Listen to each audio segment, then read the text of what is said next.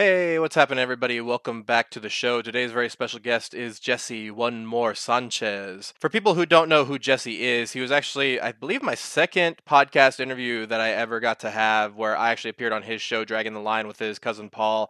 And it was actually really a lot of fun because it was not a typical mental health podcast. So we actually delved into other things, but it was really cool to see them actually embrace that kind of that side of it. So I'm really thankful for him for letting me tell my story story on there. So I decided to have him tell his story because he's got a very incredible story himself of perseverance through adversity. You can check out Jesse at his podcast, Dragging the Line, along with his cousin Paul, his YouTube channel, his Instagram and Twitter, both at One More Sanchez. Also, you can check him out at LinkedIn as well as TikTok. I had a really great time interviewing Jesse. It's always nice to have somebody on that's so real about their experiences. And, you know, you can kind of tell that this is a lot of stuff that he had to kind of deal with pretty recently, and he, he's even very open about a lot of the struggles that he had, even opening up about it. And it's really cool to see somebody go from very being very closed off to this type of talk to, you know, now that he's got a podcast, he's really airing out a lot of this stuff. And he really does seem like he has changed for the better. And it's really cool to see that happen, especially, you know, a very strong man like Jesse being able to, you know, talk about these emotions and also talk about his struggles. So hopefully that's relatable to a lot of you out there. But before I ramble on, let's go straight into the video.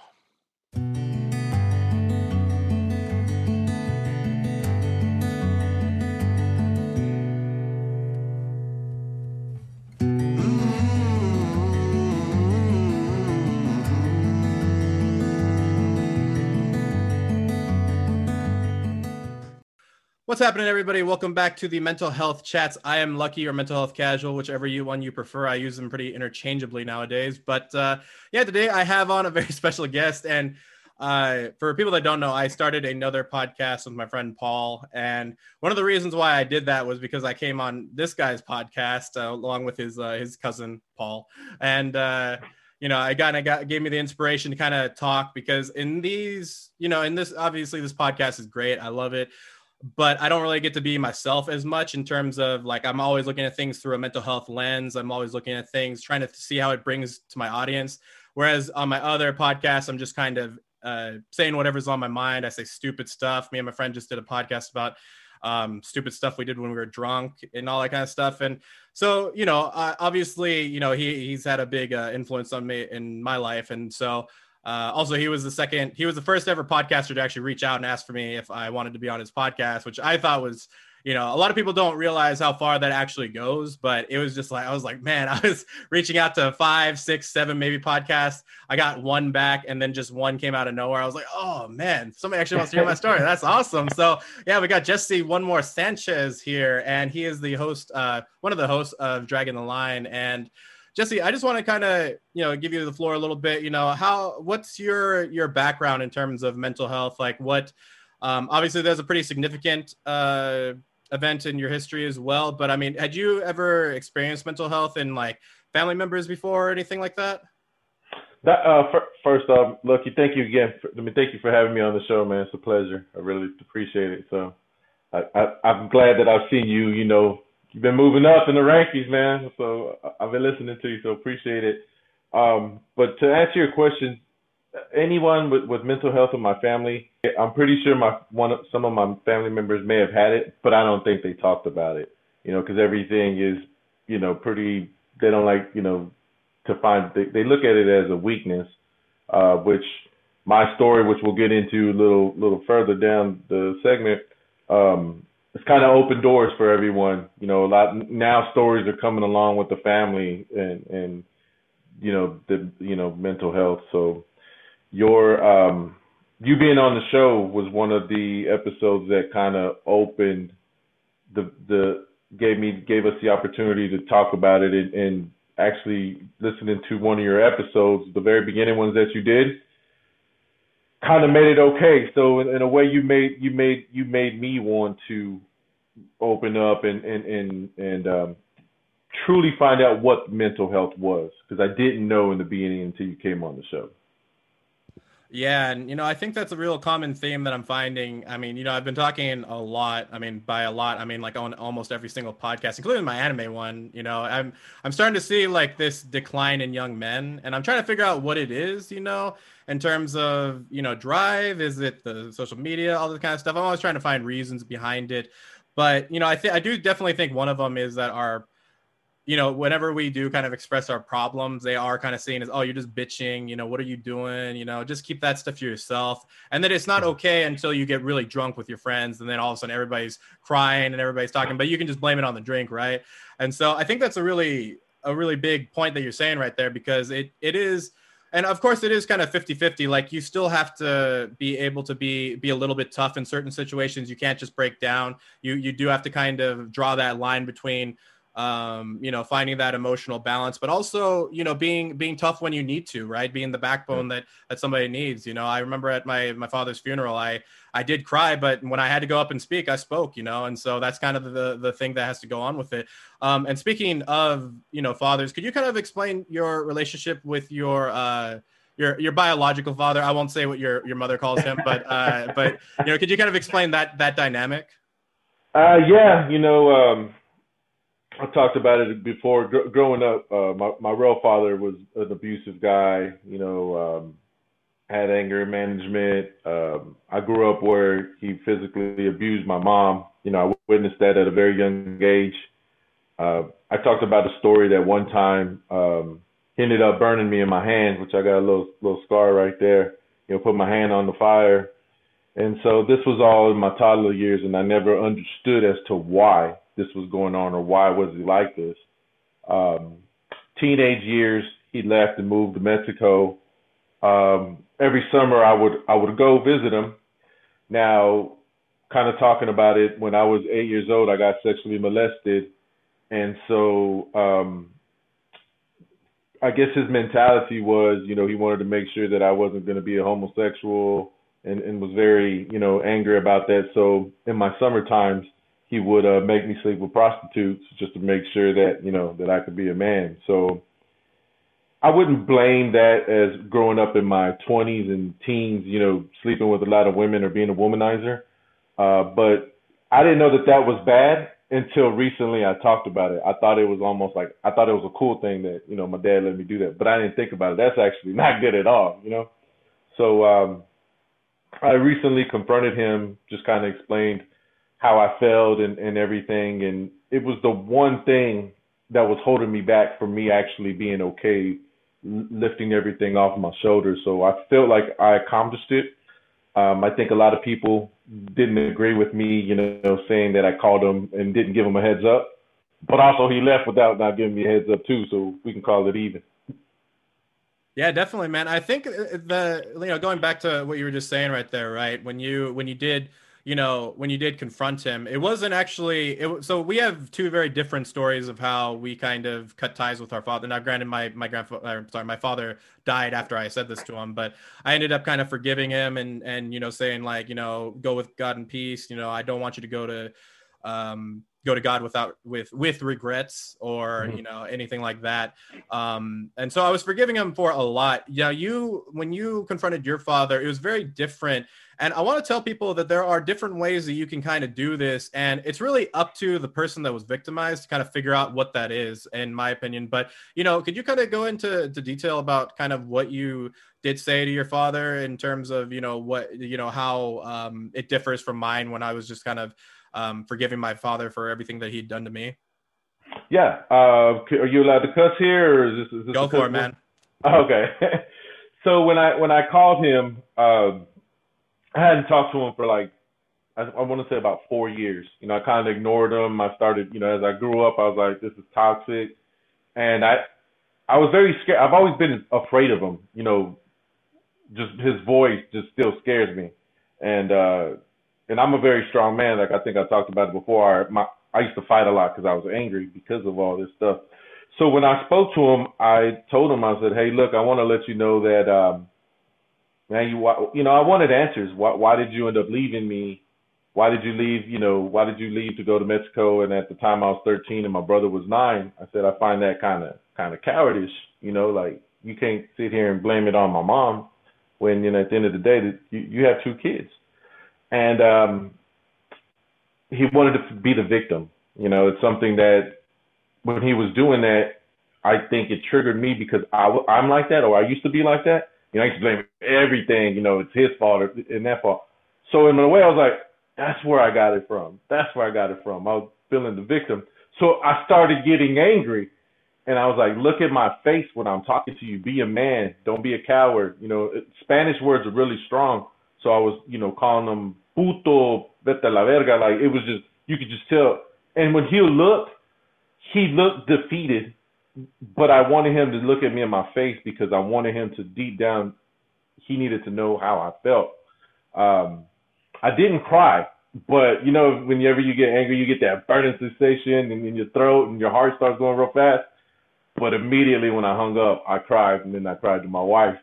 But uh, at least he didn't see that. But it was, um, I, I would say that it was safe enough for me to talk to him over the phone because in person, I really do think I would have hit him. You know, and and I and I and I'm I, I mean, there's just no doubt about it. If he wouldn't have looked at me, I just would have hit him in the face and not gave zero fucks. Yeah, and I think that's really really important because you know when people I want this is why you know this is a key example of why I want to have different people on telling their stories because you and I went through life in very different ways despite having you know our fathers in and out of our lives and um, you know and I think that's really important because there may be some young men out there that were fighting a lot whereas I avoided fights at all costs. Now I was also I kind of went into the other spectrum where I just bottled all this aggression up and you know it just all came out one day and then just I couldn't get it back in, you know. Whereas you know maybe you were you were getting and it seemed like you were getting into more more fights more often, but you know, I, I, I definitely got to the point where you know the police could have been called on me a couple of points, and you know, yeah. I think that's just such a an important point in in nowadays when we're seeing the, you know, the fatherless rate go up in pretty much every community, and it, it really does leave an impact on young men's lives, and I'm starting to kind of question it now. You know, whenever I have my friends around, I I look at the ones that don't have fathers. You know, there's a couple of them in, in my group uh, as well, and you know the ones that do have fathers i'm like I, i'm trying to figure out if they're like what the correlation is just because i like to kind of look at that kind of thing see mm-hmm. see what's going on with that but you know I, I think that's such a I, you know, I remember that you had uh, you had your mom on uh, the podcast at one point, and that was like I think that was the the episode that I listened to, and I was just like, all right, I can definitely be on these guys' podcast because I I didn't I had to kind of gauge what uh, since you guys aren't normally a mental health podcast, so I had mm-hmm. to kind of gauge it a little bit. Once I heard that one, um, it seemed you know it seemed to me that you got a lot off your chest. I mean, how has this podcast journey really um, really helped you with your you know, your own mental health? Because it seems like you and you and Paul are just having um, you know having so much fun, but it seems like you're also getting a lot off your chest whenever you guys you know need to talk about you know whether it be your ladies or your family or anything like that. How is it? How is uh you know hosting Dragging the Line uh, been for you? No, thank you. That's that's a really good question. It's actually helped. I think that it's my own therapy. Um, I've am able to say things that I didn't think I would ever be able to say it or write it, just because I, you know, I have a learning disability, so I'm not good at writing or speaking. So just, I mean, writing. Sorry. So I'm able to vocalize it, and um, at the end of the day, I wanted to make a difference to somebody. You know, if there was somebody that was going through the same thing, being physically abused, sexually abused uh, mental breakdown, I wanted them to know that, that there's light at the end of the tunnel. It's not easy, but it can happen. And so, going back to the podcast, um, I had all that anger pent pent up, and a lot of my family members looked at me still in that bad way. You know, they they they didn't think, oh, Jesse, you know, can be with one woman, which is my wife now. That now we're going on 11 years faithfully. You know, everybody was like, nah, Jesse flips them like tortillas. You know, dollar menu here. So I've always, before I died, my goal was to have them re- respect me. You know, to leave that legacy. To I wanted my parents to feel proud of me. And when I say that, I wanted my stepdad, who I call dad. I wanted my brother. I wanted my uncle and my mom, and most importantly, my wife. I wanted them to be happy. I wanted them to say, "Shit, he did it." And I feel like I got that already. And there's still, I mean, I'm 40, but there's still a lot more to learn. So this podcast has helped me personally been able to hear stories like yourself. And then I remember in, in our episode when you mentioned uh, the phone that one guy one guy took your phone and, and and you just lost it. And I asked you, I said, hey, did you uh, did you always get into fights? Because I was wondering at that moment, were you angry like me, but you were able to control it. And so it's made me the people that I speak to, we all have a connection. We just handle emotions or situations very different. Now with Paul, it's helped him. There was an episode where we talked about our exes and his best friend slept with his ex-wife, so he was able to release that story, and a lot of family member didn't know about it. So at the end of the day, uh, it, it's helped us a lot. It, it really has.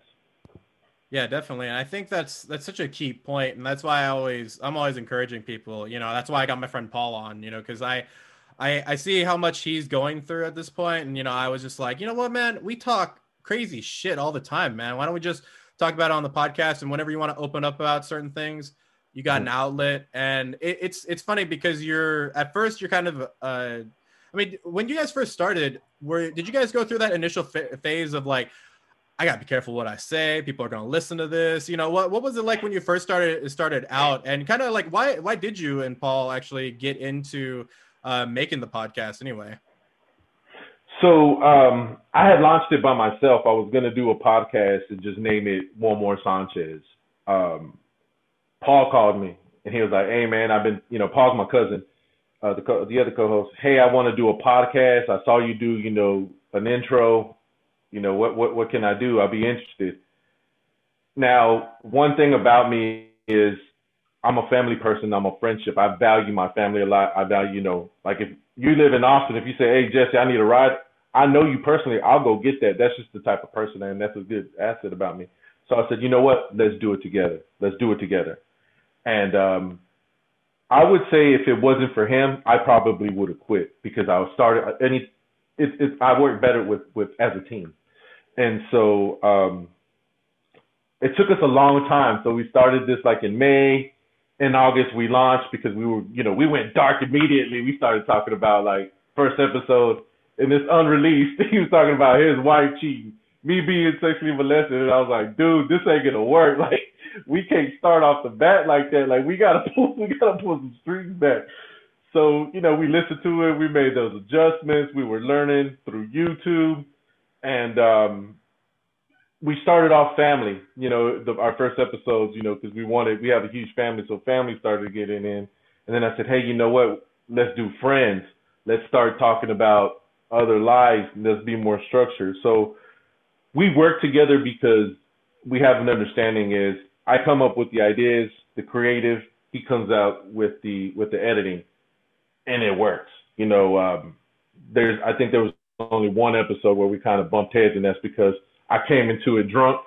And so I talked about it, and the guy that I interviewed was really good friends, and he was a recovering alcoholic, so it was it was a shit show.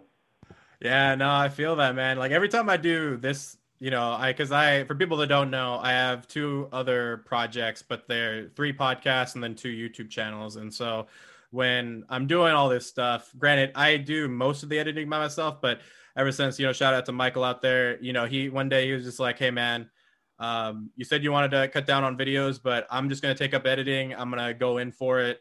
Um, and you can release a, or, you know, I told him, you know, I can only release one video plus the podcast every, uh, I can release the podcast every week, but the one video I do edit because there's a lot of things that you have to go through through copyright claims. So you have to edit it just right so you don't get copyright claimed and all that kind of stuff. And uh, you know, he was just like, you know what, I'll I'll get two videos out a week, and then on the week that you release videos, I'll, you know, I'll do one, you do one, and yeah, we've been going strong ever since. And I think it's been it's been really awesome. And I really see that in you guys as well, especially when you guys were interviewing me. You guys kind of worked off of each other.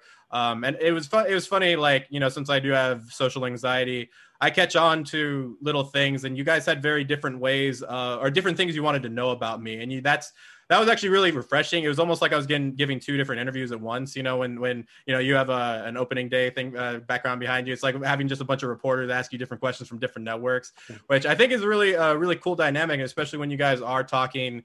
You know, there's there's a little, you know I told you guys this on on your podcast. You know, there's something real about you, and that's what I really like because you know, even though you know there was some editing in there, I just kind of wanted my story to be just thrown out there. And you know, if I if I mess up, you know, I mess up. But you know, I I, I kind of want to um, you know ask you like how how are you doing nowadays? You know, because I, I, I find myself still struggling with quite a bit. Like you know, the, this episode's coming out much later, so I can actually say this. You know, my my pastor had a very uh, big event happen to him. You know, he was in the ICU, and just immediately I felt like I was abandoned by my father, and I was just it just it hurt real bad. I couldn't go to church for a while um, couldn't go to prayer groups. So you know how how has your how how has your mental fac or how have your mental faculties been since you know getting all this off your chest, your dad, and you know how how have you um, what are you doing to try and maintain uh, your mental health?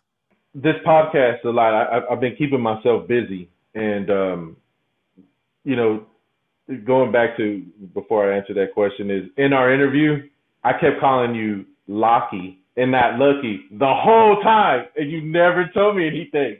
And when we went back, because we were episode 30, and I, we were going back listening to old episodes, I was like, come on, man, you could have at least told us. like, so we let all those, you know, we, we, we had to joke about it. And so to this day, like, Locky, Locky. And I'm like, man, the whole time. But um, to go back to your question, with mental health, um, especially now working from home and and and you know I feel like the the one thing that I'm struggling right now is balance on the podcast. You know, I I am hitting this this point where everybody wants to be on the show or people are calling me wanting to know the story. It feels good at the time, but I'm the type of person that I don't like to say no, so I'm trying to juggle all that and and, and also try to be a you know a husband and a dog father at the same time, you know. So that's keeping me kind of same with my mental health. But when I have my own time, um, I feel grateful. You know, I, I feel like what I'm doing is right. It, and so as long as it's not, you know, my wife says, Hey, you don't have time for me, but I see you being busy. You're being positive. You're, you're, you're making a difference. And I think that that's what's helping me right now. You know, um, I, there's something that you know because you're a podcaster. There's something that I told Paul. I said, "Hey, look, Paul, do not look at the numbers because the minute that you start looking at those numbers, now you're gonna want to be strategic or you want to think that things work and things not. Be yourself." I said, "Throw those numbers out of the trash." I don't honestly, I don't know how many we listened to except for that John Epstein one because that was just overnight. That was just crazy. But the other ones, uh, I ask them, I go, are they going up? Yes. Okay. Just because I don't want to look at numbers because you said it best. If you're doing podcasts and you do three and you were able to break it down, you do one, the gaming one, you do one with your friend and you do this. When you're always there, you're yourself and there's a moment that you have control. You're able to control the conversation, gear the conversation. And most importantly, you're able to benefit because you can go back and listen to those videos and say, man, that that was a good one, or I need to work on this tweak. And so I, I think that that going back to that's what's helping me do do all this. You know, right now, I'll be honest with you. I look at your YouTube videos and I see all the designs and everything you do. I don't know how to do that. So all I do is interview those people and edit, video edit, and you, and I was like, you know what? I'm only gonna do eight minutes of good shit. the rest I'll keep it for Patreon or something. But I got to do what I got to do to make it work and to make what's happy, what makes me happy. And again, I don't know everything, and I'm not going to act like I do, but I think that it's working, and so I just keep moving forward with all that. Yeah, I think that's a good point. You know, as I've been talking to different people, you know, I had a gentleman named uh, Ash Shukla on recently, and he was, you know, um, uh, Indian, and he was, you know, talked about Hinduism. But I remember, you know, he was just talking about balance, and I, I kind of had this miss uh, this kind of uh, misunderstanding of what balance meant. And he was telling me, you know, when I first got here, you know, I was working two jobs. I would only get three or four hours of sleep. But what, and you would say, you know, where's the balance in that? Well, I had to balance it with other things. So, you know, it, and I kind of equate it to, you know, if you're looking at like, uh, like a milk gallon and you're looking at four quarts, those are similar. I mean, those are the same weight, but they're four different things, and this is one thing. So you can't do it based off of the look test, right? And I think that's a really key point. And you know, and what you're you're kind of talking about is pretty much how I feel with anything, right? Whenever I look at somebody else's videos, you know, I'm just like, oh my God, how do you do that effect? You know, how do you do this? How long did it take you to do that? And, you know, it, it does make me, um, you know, it does sometimes, sometimes I do go down the rabbit hole with that. I'm just like, oh my goodness gracious, you know, I'm not asking the right questions. And, you know, it's funny as I've gone on with this, I've kind of started to, uh, put less questions and less things that like less notes down. I used to do like four or five pages of notes and one page of questions and watch at least three hours of somebody's content and all that kind of oh, stuff. Yeah. And you know, and but it got so you know when I really watched them, I was just like, man, I don't really have any of me in there, you know, and that you know is my podcast. So I'm trying to um, ask questions that pertain to kind of what I I want to talk about as well. And uh, you know, speaking of which, you know, we had kind of, uh, you know, I kind of alluded to, you know, young men earlier. Um, what do you think is, what do you, th- I mean, all right, let, me just ask you this. Are you more optimistic or pessimistic towards what the young, young men's futures in, you know, in the, in the coming generations? Because I'm starting to see, you know, I, I was reading the study and I was like, oh my God, it, eh, you know, they were saying the testosterone rates have actually dropped with, uh, with pretty much uh, like pretty exponentially from you know uh, I think it was uh, about the baby boomer generation, and I was just like you know some some people have you know when they're in their uh, 20s or something like that have the same testosterone as somebody who sh- who should be in their 80s you know? I'm just okay. like wow that's some crazy stuff. I mean so what are you more optimistic or pessimistic towards the future of young men? Optimistic. And and, and, I, and i'll explain as to why the younger generation made it easy for someone like me in my 40s to explain what happened because you see it at a young age. And you have to adapt because at one point we were young and where we're at now the my parents don't like it. So i had to learn that uh, real fast. You know uh, an example was that is that we you and i off off air we were talking about you talked about mma i don't like mma at all but i'm a huge boxing fan someone asked me about uh, Jake Paul and Floyd Mayweather fighting. I don't really like it, but it's going to help the sport of boxing. It's going to help the sport of MMA, and now other people are going to start fighting. So that's a good thing because people are looking forward to that. People want marketing, and and and that's where this young generation, because of the phones technology, that's what is making this part of life easier for us. Now, where I think that that's lacking is the common sense factor. You know, like how to talk to people, how to date girls. You know, not look at the iPhone and say, "Oh, I posted something two minutes later. How many likes I have?" I'm glad that I didn't have that back then because I feel like this younger generation, that's what's going to hurt them, and I don't think it's going to be easy for them to acknowledge. You know, back then, what was things like? You know, how to go outside and play basketball instead of doing everything Xbox does it for you now, so who knows?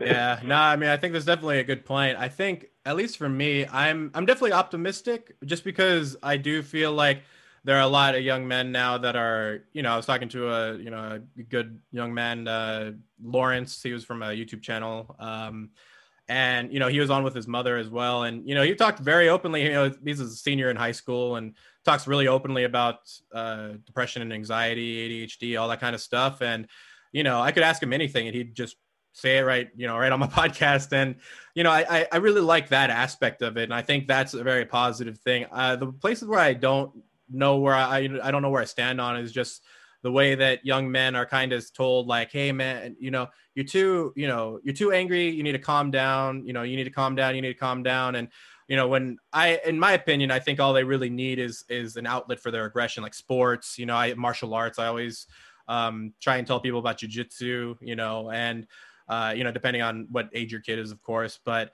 you know because i i realized after a while that you know not having a father i just realized that i didn't know how to let out my aggression you know i never had somebody to put me into check you know my mom was mm-hmm. working two jobs i you know and she had to worry about you know three kids and you know, I was a little piece of crap back then, man. I still remember, you know, just asking for this really expensive Optimus Prime figure, Transformer figure. oh yeah. I yeah, just yeah. I, I couldn't I couldn't not get it. it was like 35 bucks, which is a lot back in the 90s and it still is kind of right now, right? but uh, especially for a toy. And then, you know, she was trying to give me something else. I couldn't go without that. I grabbed it and never played with it. I just I grabbed it, never played with it. And I, I that's still I still think about that today. I'm just like, wow I would have smacked me, man. I don't believe in corporal punishment, but I would have smacked me, man. But you know, shout out to my mom out there. Thank you so much for uh, not not uh, not throwing me on the side of the road for all I did to you. But uh, you know, I think that that kind of brings me to you know my next uh, question. You know, how how have your relationships been? Now, obviously, you said you were married.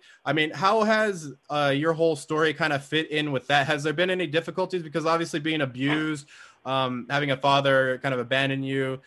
I feel like that could have a lot of uh, trust issues into it. You know, um, you were just talking a little bit earlier, and this is very common, I, I think, with uh, men who don't have or who don't have a constant father figure in their life is they're always looking for other people's approval. They're always trying to figure out, you know, how can I please this, or you know, how can how can I um, get this person to to look at me and say I'm great. I mean, how has it affected your relationships?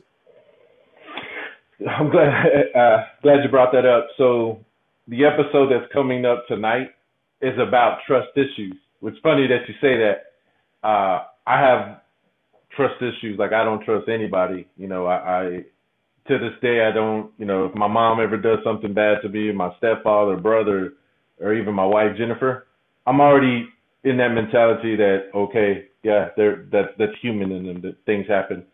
But to kind of go back what you said, my stepfather was always there for me. You know, um, just I needed his approval. You said that. So growing up, I was really good and very competitive at soccer. You know, I had scholarships.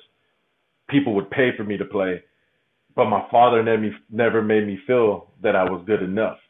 And I, I said that I think that that ended up hurting me at the end of the day because you're wanting me to be humble, but I needed your approval.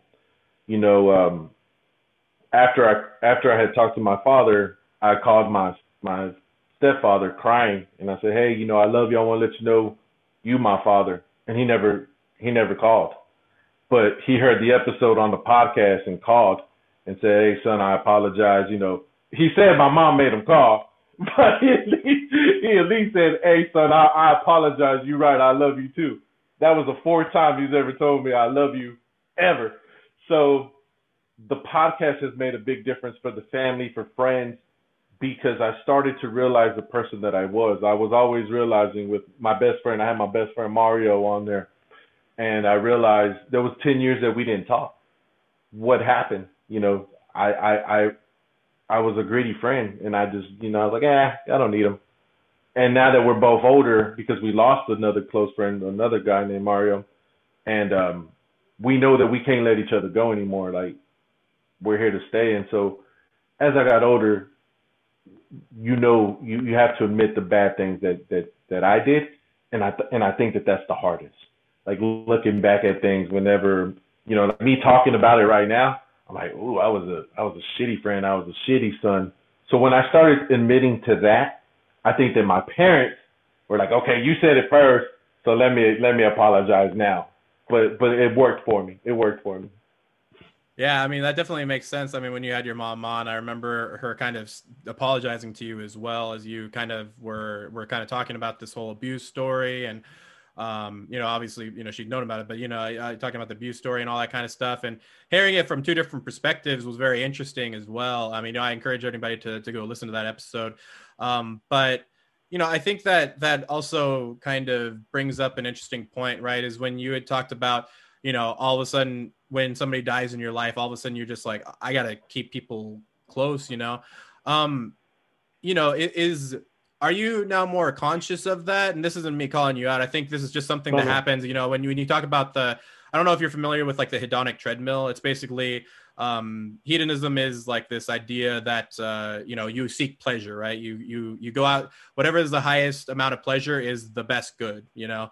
And this hedonic treadmill is basically whenever we get into a new situation, like you get rich, all of a sudden, all of your whole balance kind of sets back into this. So that's why rich people, you know, people say, rich people, why can't you be happy? You have everything. It's like, well, they're at that point. So now they need more to get more happy, or they need, you know, need to kind of stay in balance in a different way. Um, you know, how how are you learning from that to kind of um, to kind of go forward cherishing things because it's something that I still struggle with nowadays too. You know, I all of a sudden, you know, my mom's gonna be moving here pretty soon, and you know, I I remember for like a whole year, I was like, oh man, I'm finally free and all that kind of stuff. But you know, it was it was it was interesting when she did say, you know, she's coming back, and I was like, oh man, you know, I just realized I never call her at all, you know, and she's you know she's getting up there in age, and you know, I was just like, man, you know, I really don't you know, and the last time she was down here, I had a bunch of podcasts booked for that week, but I didn't realize that I overlapped them, and so I didn't really get to see her all that much. And okay. you know, so it, it really does. It, it, this is kind of me confessing too, right? Like I really don't cherish a lot of things that are around me. So how do you kind of get into that? You know, whether it be your wife or just people that are close to you, like how do you try and remind yourself to cherish those people? Uh, I just started doing it, it was something that I was. Um, working on when I started the podcast, I, am a very greedy person. You know, like I, I know I, earlier I said I'll give you, you know, the, but when it comes to material things or feelings, I'm gonna put myself first over everybody, just because that was the mentality that I have. So it's been very difficult.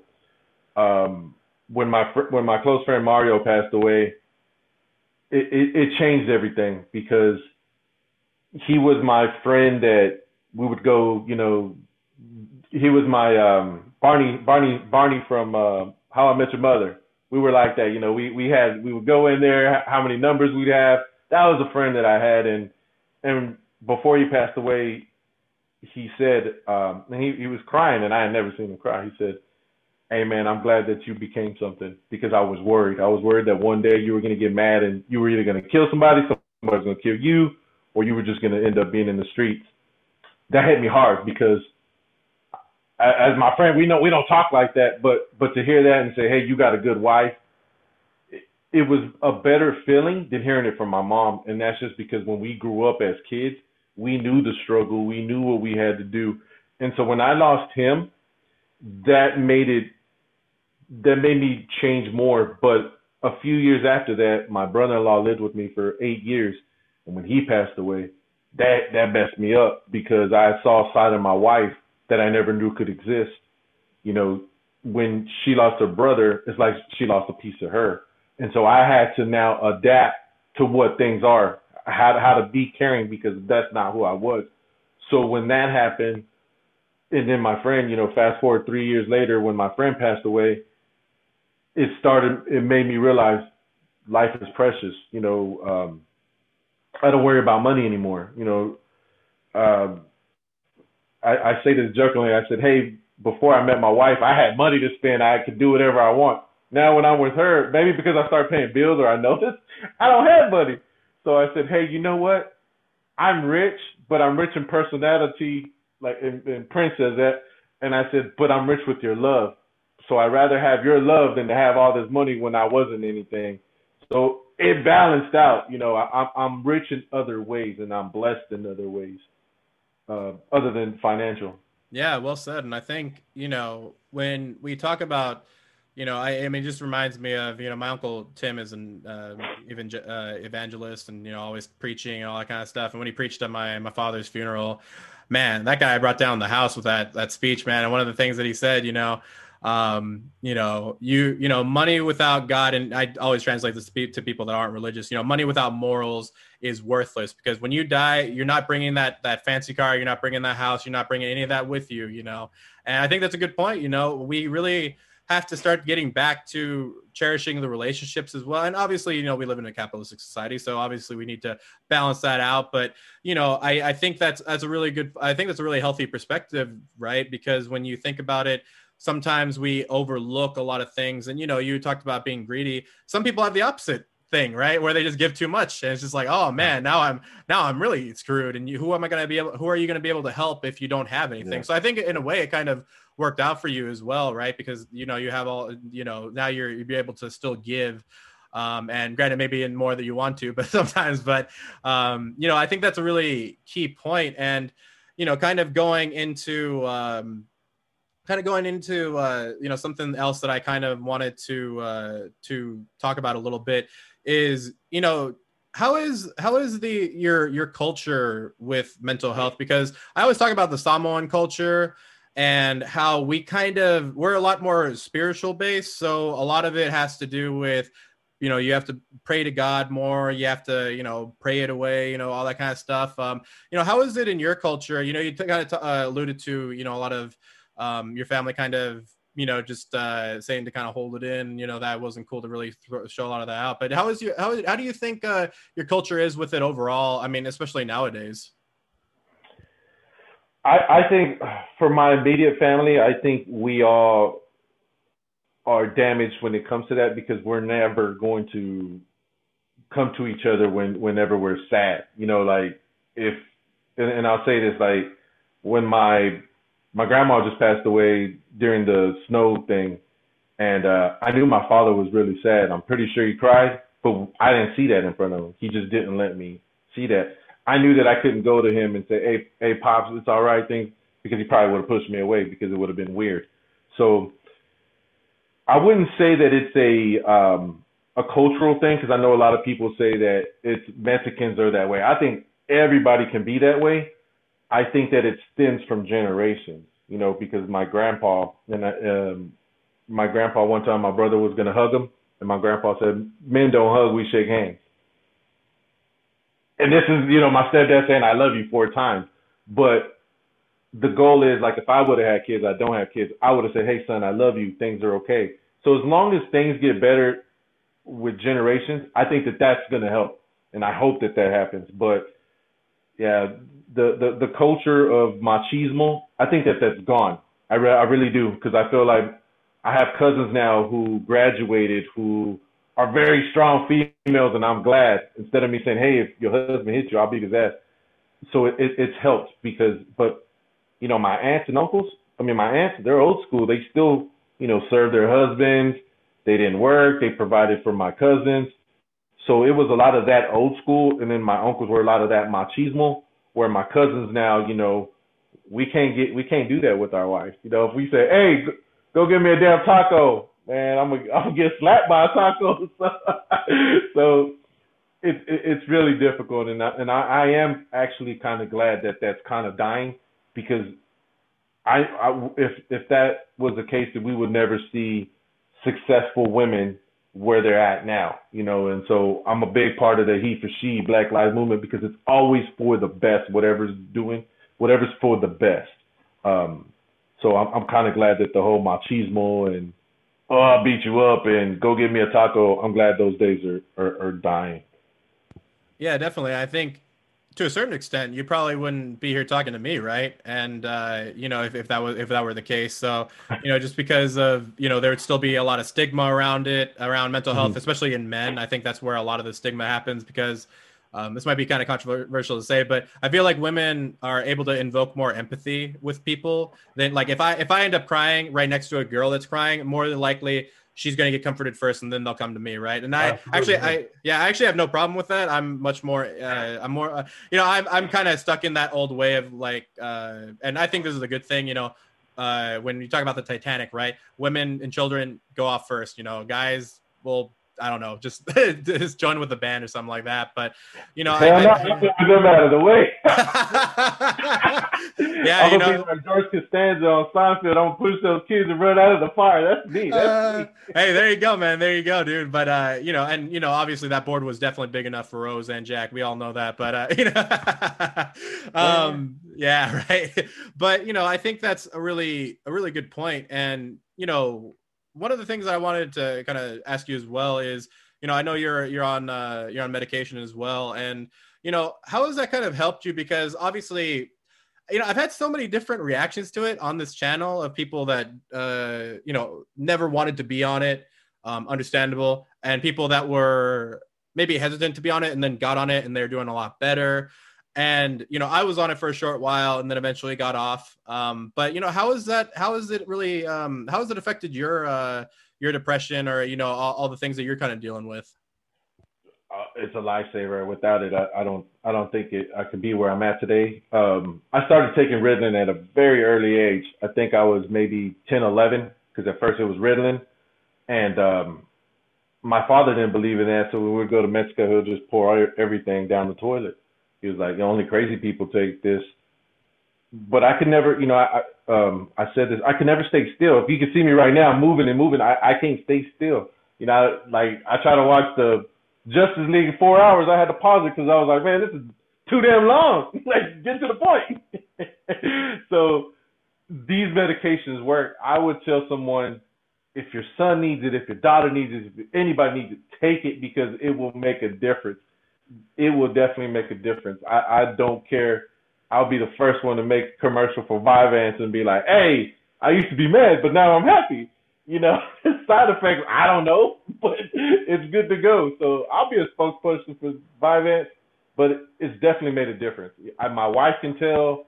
Um, people at work can tell because I used to be hyper. You know, they can tell I'm more focused, especially now that we all work from home. I need it because I have to contain in the office. So me- the the medication is definitely definitely a big factor of who I am today. I I think without it, I probably wouldn't be here having this conversation.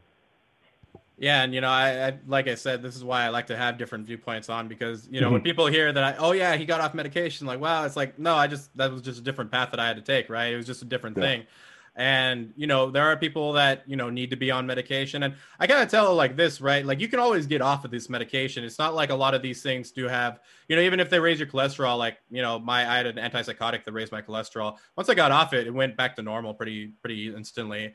And so, you know, and it didn't really help that I was stuffing my face with burgers. So that also, uh, you know, that eh, that was on me, right? And so I, I think that's such a, a, key point for everybody to kind of learn. And you know, I got one more question for you before I kind of, you know, give you the floor to, you know, give your message out there to people. But you know, do you ever find yourself because I, I had somebody on that was, you know, kind of talking about life as a craft and you know, I hear all these kind of metaphors for life, and I always think of uh, life as a fight, right? Because I'm into MMA and I'm also into boxing as well.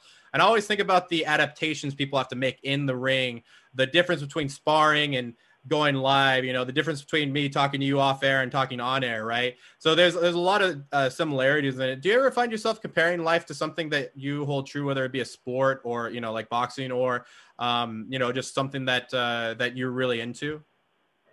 Yeah, I, uh, you know, gr- growing up, it was always a fight. You know, I, one of my biggest role models is Mike Tyson.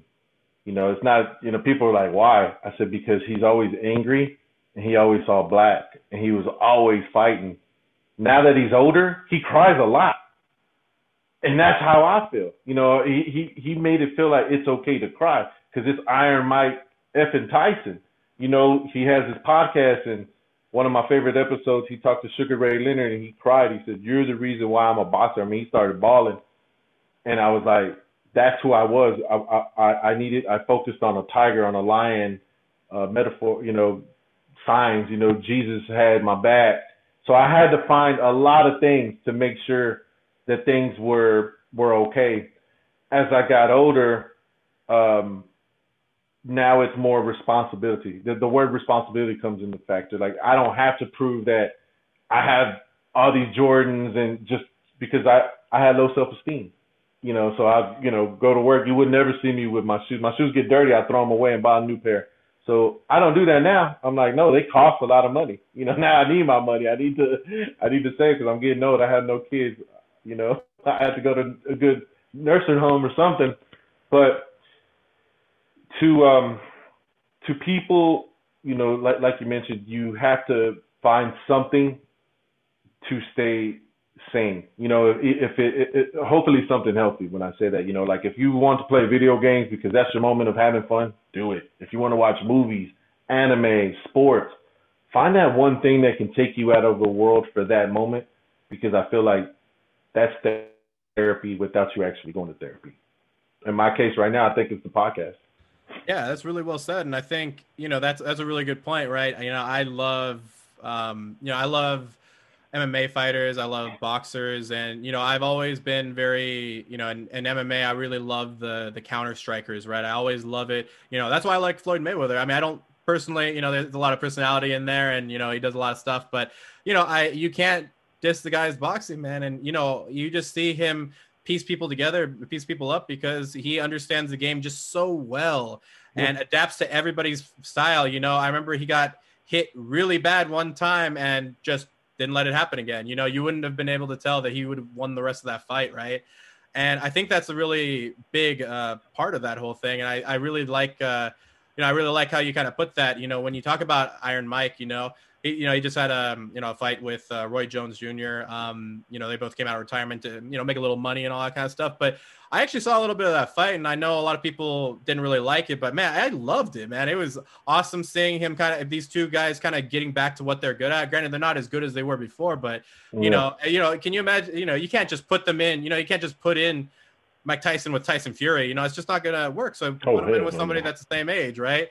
And yeah i really loved hearing that story and i really do like that he is a lot more you know laid back. And you know his his thing is, is pot now right? Like he smokes a lot of pot. You know his, his whole his podcast is called hot boxing with mike tyson right? Yeah. And so you know it's all about trying to find your own thing and i think that's mm. kind of the, the key point is to kind of figure out what works for you. But you know but uh you know jesse i just kind of want to give you the floor. You know if there's anything else you want to kind of get off your chest you know there's a lot of people out there I feel like there's a lot more people out there like you than probably both of us realize that have a lot of anger issues that, you know, maybe grew up fighting and, you know, kind of didn't know what it was like with the, you know, didn't really know how to get that aggression out. I mean, what would you kind of say to people that are, you know, struggling right now that maybe don't feel like they can let their true self out, you know, whether it be, you know, they can't let their emotions out, or anything like that. I mean, what would you tell, uh, tell my audience? I would say, um, find there's gonna come there's gonna be a point in your life where you know that you're down and and I didn't even get to talk about it so I apologize. There was a point that changed my whole life. But um you'll find that and you'll know in your heart that it's time to change. And when you when you know in your heart, don't let that slip away. You know, again, find what's going to make you happy. There's people who turn religion, there's books, you know, there's motivational speakers there's um, it, it's really it's it's almost like love. You can't really explain it because many people have different outlets, but I would I just want to say hang in there. Don't don't give up at all. You know, if you were like in my point, I was sexually molested. It wasn't my fault. I was eight years old. I had no control. You know, my dad burning me. I had no control. He won't burn me now because it's a different outlet. You know, but we are gonna we all have hard lives. Some of them are harder than others. Don't compare it. You know, you live your life. If you want to share it, share it. If not, you know, um, get help. I, I really want to tell everyone, you know, find that help because you can't do it by yourself. You know, I tried doing it by myself and I couldn't do it. I tried pushing it away, and when I come home, I'd cry because I was like, "What am I doing?" And so, you find someone, you find help, being if it's you know whatever some people, you know, again, there was a while where I did turn to religion. I did ask, you know, God, why, why did you let this happen? But now I say, thank you for letting this happen because now I'm safe. Now I know what you gave me, you know. Um, so that that that's what makes me happy. That's that's what that's the outlet that I do. Yeah, absolutely. And I think that's I, I mean I, I say it just so often, you know, and especially, you know, I was looking up statistics of um, you know, this is what I like to do with my free time. I, I looked up the statistics of uh, you know suicide victims, and you know when when you look at the the male rate of suicide, they're 85 percent. Uh, you know, if they do commit, if they do try and act, uh, you know, commit the act, they're 85 percent likely to actually go through with it, whereas women are a lot less. So that means they can get help after they, you know, after somebody finds them. You know, they can say, hey, you know, we need to get you some help. Whereas men, the minute they get to that point, they they don't have a chance to ask for help. You know, and I, when I was on your podcast, I talked about Chester Bennington, and you know, uh, it, yeah. it, just it really it really hurts to see somebody get to that point. And so when you're telling about get, not giving up, I think that's just such a that's I don't think that can be emphasized enough for people because like there's just some crappy situations in your life that you're always that will you know, maybe that you'll have trauma for the rest of your life and all that kind of stuff. You know, I still have trauma from my dad, you know, and it, it definitely, uh, definitely hurts. And, you know, when, but I end up using that as fuel. You know, I used a little bit of that in my rap when I was doing that on here. And, you know, when we do talk about this stuff, I think it's just really key th- so that, because I think losing a potential person in this world is just such a waste. Uh, and I think it's one of the worst things that can ever happen. But,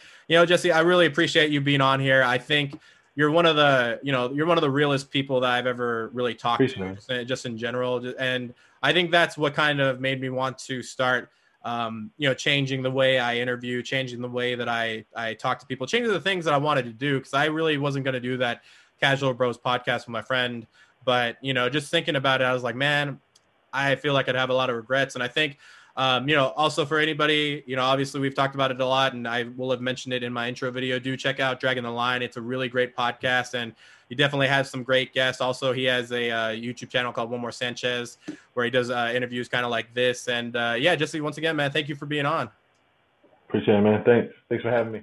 Hey guys, thanks for watching Mental Health Casual. Don't forget to like, share, and subscribe for more videos.